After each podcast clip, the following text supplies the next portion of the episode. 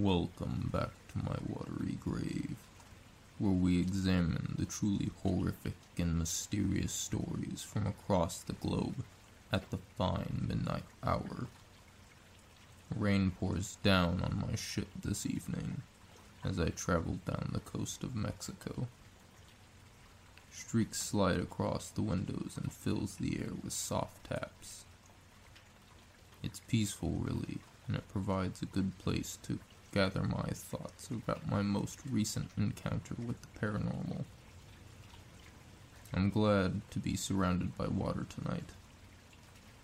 There are places in Mexico where you're surrounded by lush green rainforests, but I was not in one of them on my visit to the country. The static desert is certainly a far cry from the ever changing flow of the ocean, but they share the same qualities like the seemingly lifeless expanse and unflinching cruelty. You can either stand up and fight against it to survive, or let it consume you. I'm rambling, so I'll get into tonight's story. After I left Australia, I didn't know where I wanted to go. I figured it had been long enough since I'd been to Central America, so I crossed the Pacific meandering to my next destination. After many days and nights of nothing else but waves rocking the boat, it was really nice to finally see land. It was about twilight on the 20th night when I reached Cabo San Lucas. It's mainly a resort city focused on bringing wealthy tourists to a tropical paradise. I have some issues with these resort cities, but it's not really my place to comment. If this is how they decide to use their land, then that's their business. I just hope the employees are treated and paid fairly. I wasn't keen on staying in the city, so uh, it wouldn't really matter anyway. I just needed some change of pace. Being alone at sea has its perks, but weeks alone without seeing another human or anything besides the ocean for that matter, can really screw up your brain. I pulled into the marina and disembarked to rent the slip I was in. After I had taken care of that, I reboarded my ship for some sleep. Awakening early the next morning, I went and rented a car and drove north on Highway 19 up the peninsula. It was barren on one side and barren on the other. Just one was a soft yellow and the other one a light blue. It was nice, but it wasn't as much of a change as I was hoping for.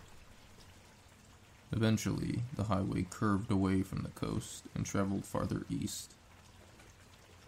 I had become completely surrounded by the yellow sand and cacti. Later in the afternoon, I had found a turnoff for another much less developed road. I took it to see where it went. About ten minutes later, I had come across a small rural town. I would say the name of the town, but to be honest, I don't think I ever found out what it was called.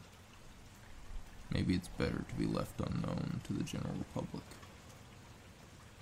I rolled into town and pulled up to the rundown gas station. I shut off the radio, silencing whatever local station it picked up. I got out and approached the pump. Before I even got to the front of the car, the relatively quiet surroundings erupted into screams and shrieks from an older woman a few dozen meters away. She was in her yard, kneeling in front of something, terrified by whatever she saw.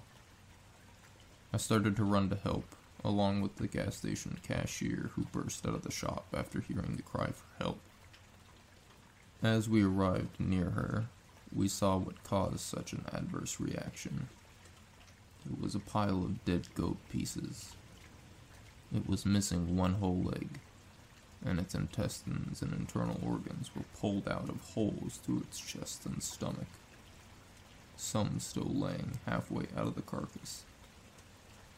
It was certainly an unexpected sight worthy of disgust. The cashier pulled the woman up and away, turning her to not see it. A man burst out the front door to see what the commotion was, and instantly after witnessing the mutilated animal, he turned away and swore loudly. He seemed to have seen something like this before, as did the cashier. I asked him what happened and if he was okay. Confused by my appearance, but not worried, he softly said, Chupacabra. I was somewhat surprised by this statement, as I hadn't actually ever heard of a legit sighting. I mean, there was a horribly mutilated goat in front of me, so I guess I didn't really have a reason to doubt it. I asked him what I could do to help, and he asked if we would help get his mother inside. The cashier and I held the lady on each side and walked her around the carcass into the house. The man directed us to sit her down on the couch and follow him into the kitchen. We did just that, and after we walked a few feet into the next room, he thanked us for our help. I asked if this had happened before, and the man nodded somberly. He said that this was goat number nine, and it's devastating this already impoverished and isolated town. I apologized for the loss and then introduced myself and said I could help. The man seemed hesitant, but the clerk piped up and asked if I could really help. I told them I deal with these kinds of things for a living, and I can't just stand back and watch as this town and its people suffer. The man, still very cautious, asked why I thought I could deal with it. I explained I would greatly appreciate the town's help in its capture and possible destruction, but I would try to lure it out and trick it into a trap. He said they have tried that before and it led to two goats dying and a man being seriously injured. He said it's getting more daring, and that they were afraid it would start moving on to the townspeople soon.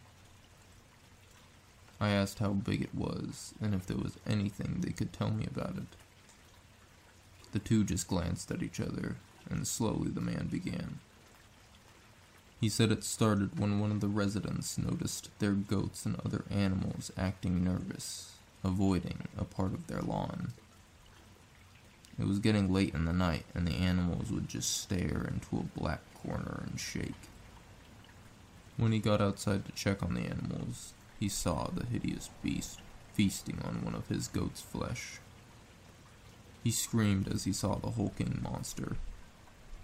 It would have been at least seven feet tall if it stood straight up, and was in a partial squat hunched over its prey. It turned to face the townsperson, and with its glossy black eyes reflecting back at him like obsidian. It dropped the goat when it realized the person was watching it had a snout with gnarly bloody teeth and a tongue sticking out, still sucking up some of the goat's intestines. It sprinted off into the night as some of the neighbors had arrived to see why he had screamed. He tried explaining it to some people, but only a few believed him. Another person suffered a similar visit, only it wasn't a goat. A woman was home alone with her dog cleaning in the kitchen when she heard her barking. Her dog was usually very calm, but it was certainly uncomfortable with something. She made her way into the bedroom where the dog was barking from, and to her horrific surprise, a large beast was swinging its arms at the dog, with its claws finally catching the front paw. It let out a yelp and bit the chupacabra's shoulder. Sadly, the dog wasn't any match for this monster. It pulled the dog off, ripping some of its own skin with it. It threw it out the window and followed after it.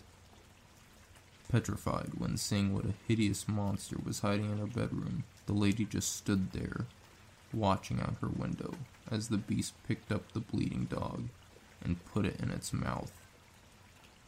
The snout was able to puncture through the chest, and suck out the blood and organs. Watching her dog suffer such a terrible fate, she fainted. She was woken later as another person had seen the beast and went to intervene, but was too late. Now, with a second attack, and more people agreeing it's a chupacabra, the town was on edge.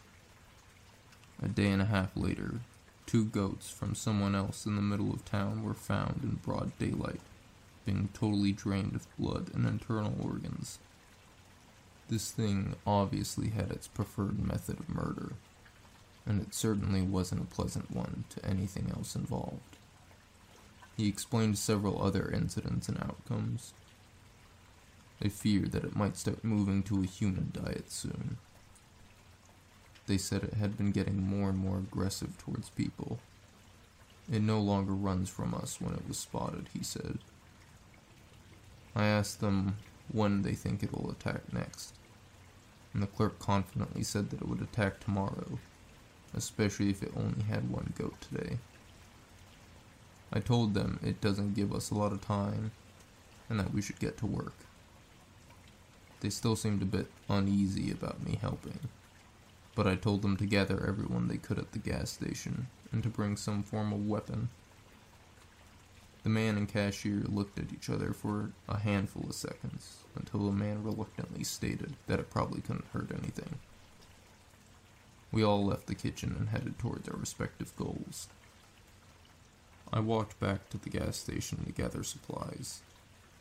I don't know if it needs anything specific to kill it, but on my journeys, I find that most living things can be stopped with enough force and fire. The store didn't have a lot, Glass bottles and lighters would have to do. I left a handful of bills on the counter and walked outside to the pumps. I emptied the bottles and filled them with gas, ripping rags off of an old shirt I had to stuff in them. By the time the Molotovs were finished, the townspeople were approaching. Most of them were armed with bats and hoes, and a couple had machetes. Honestly, I was impressed by the amount of people that showed up. But I assumed they had just had enough of this beast terrorizing their town. The cashier approached me and told me that he had gathered everyone they could find. I examined the group a little more closely. It wasn't made up of big burly men. The majority were women, and every single one looked destitute. I don't know how this fight will end up but I really hope I can make some form of good for these poor people. They don't deserve any more hardship. The cashier interrupted my thoughts, asking what the plan was. I explained that we're gonna hold up in the shop, where we can see out the windows and see it coming. We'll attract it with a couple of goats in the front and wait. I figured this beast wins by surprising and quickly eviscerating its targets. It's time we flipped this dynamic. He agreed it could work and went to explain it to the others. I walked with the other man I knew, who introduced himself as Jorge, to go get the bait. The sun was getting low in the sky, and I knew that means we needed to act fast while the others were getting set up. I asked Jorge what he cared about most. He was quiet for a while. I assumed he wasn't going to answer, or he just didn't hear me. But when we got to the goats, he spoke. He didn't look at me when he talked. He just worked to get the bait ready and take back. But he told me about his wife. He told me how he met her while driving through this town years ago. He said he used to work in Cabo San Lucas as a waiter in one of the resorts. He told me he happened into this town one night after work. He said he had a horrible shift, and he remembered being treated especially bad that day. He just wanted to get away from the city for a while to clear his thoughts. He had to get back to work early the next morning, and was about to turn back and drive down to, as he called it, his prison sentence, when his low fuel light came on. He was about 20 miles north of here, and so when he rolled into town, he was basically out of gas. The same gas station we were about to use at the front lines was where he stopped. It was late enough that no one was working, and so he went to go find someone to help. He was very worried he'd get fired, even if he was a few minutes late. That was the best bang job he'd ever had, and so he didn't want to lose it. But as he walked around the small town late that night, he was drawn to a house that had music playing loudly from it. He walked up to the door and saw her for the first time. She was dancing around the living room with her mom, smiling and laughing. He knocked on the door, and when she answered, she was the most beautiful woman he'd ever seen. Her eyes were so full of love and passion. He trailed off for a few moments, obviously getting lost in thought. Quickly snapping out of it, he continued, speeding past most of the details. But he told me about how they hit it off while talking, and they got to know each other. She was born and raised in this town, and she was tough enough to handle herself. He continued, telling me how they stayed up all night together and they watched the sunrise. I asked what he did about his job.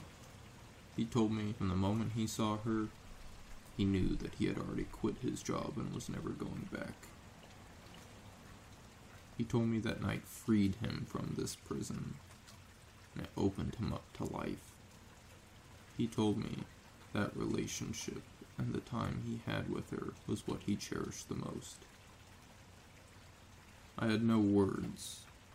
I thought about all my adventures, so often dark and mysterious, full of evil and hate. Rarely did they ever feature love. I couldn't keep thinking about this anymore, though, as we were walking up to the gas station, two goats in tow. The moon illuminated the desert scape. We tied the goats to the fuel pumps and headed inside. The lights were not on. I assumed the beast is too smart to attack the goats when thirty people were staring at it. It was now time to wait. Maybe it was the right time to contemplate how love could be used to combat the evil. But, as I often find when I start thinking, that's when life throws the curveball. The ear piercing sound of claws on metal filled the store. I was worried that Jorge and the cashier were right, that it was moving on to bigger targets. The sound continued and got louder. The people looked worried, scanning around trying to find the source of the evil. And after two minutes of that horrible noise, it wasn't hidden anymore.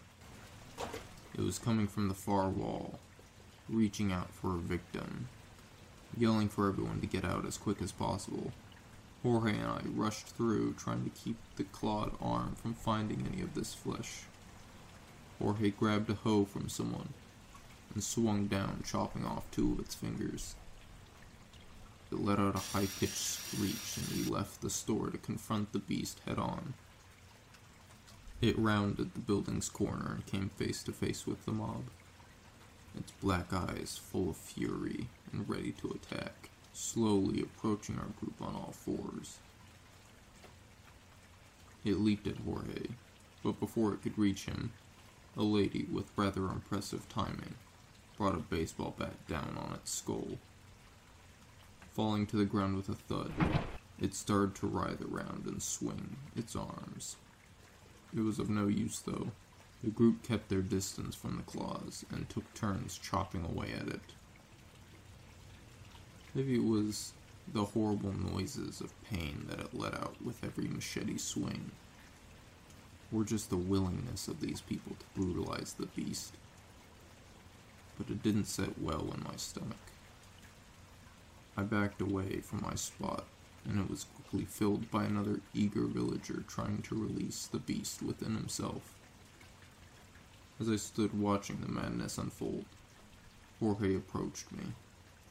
He asked what was wrong, and I asked him if I caused this. He questioned what I meant by that, and I told him that everywhere I go, violence seems to follow. I knew this monster was evil and was trying to harm them, but did it really help these people, leading them to extreme violence? I said that maybe this is what causes evil around the world. He took me by the shoulder and led me away from the group. He told me that we will never know that answer. He explained that these people, their life is suffering. It's painful and hard. Life has never been easy on them, and it wasn't ever going to be. But they can rage against it.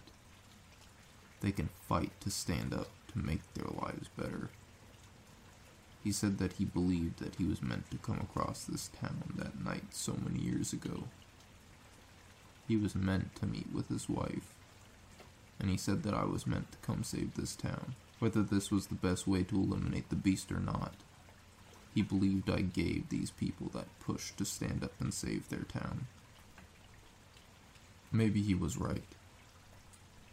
I don't know if I was meant to come across this town, or whether it was just blind luck.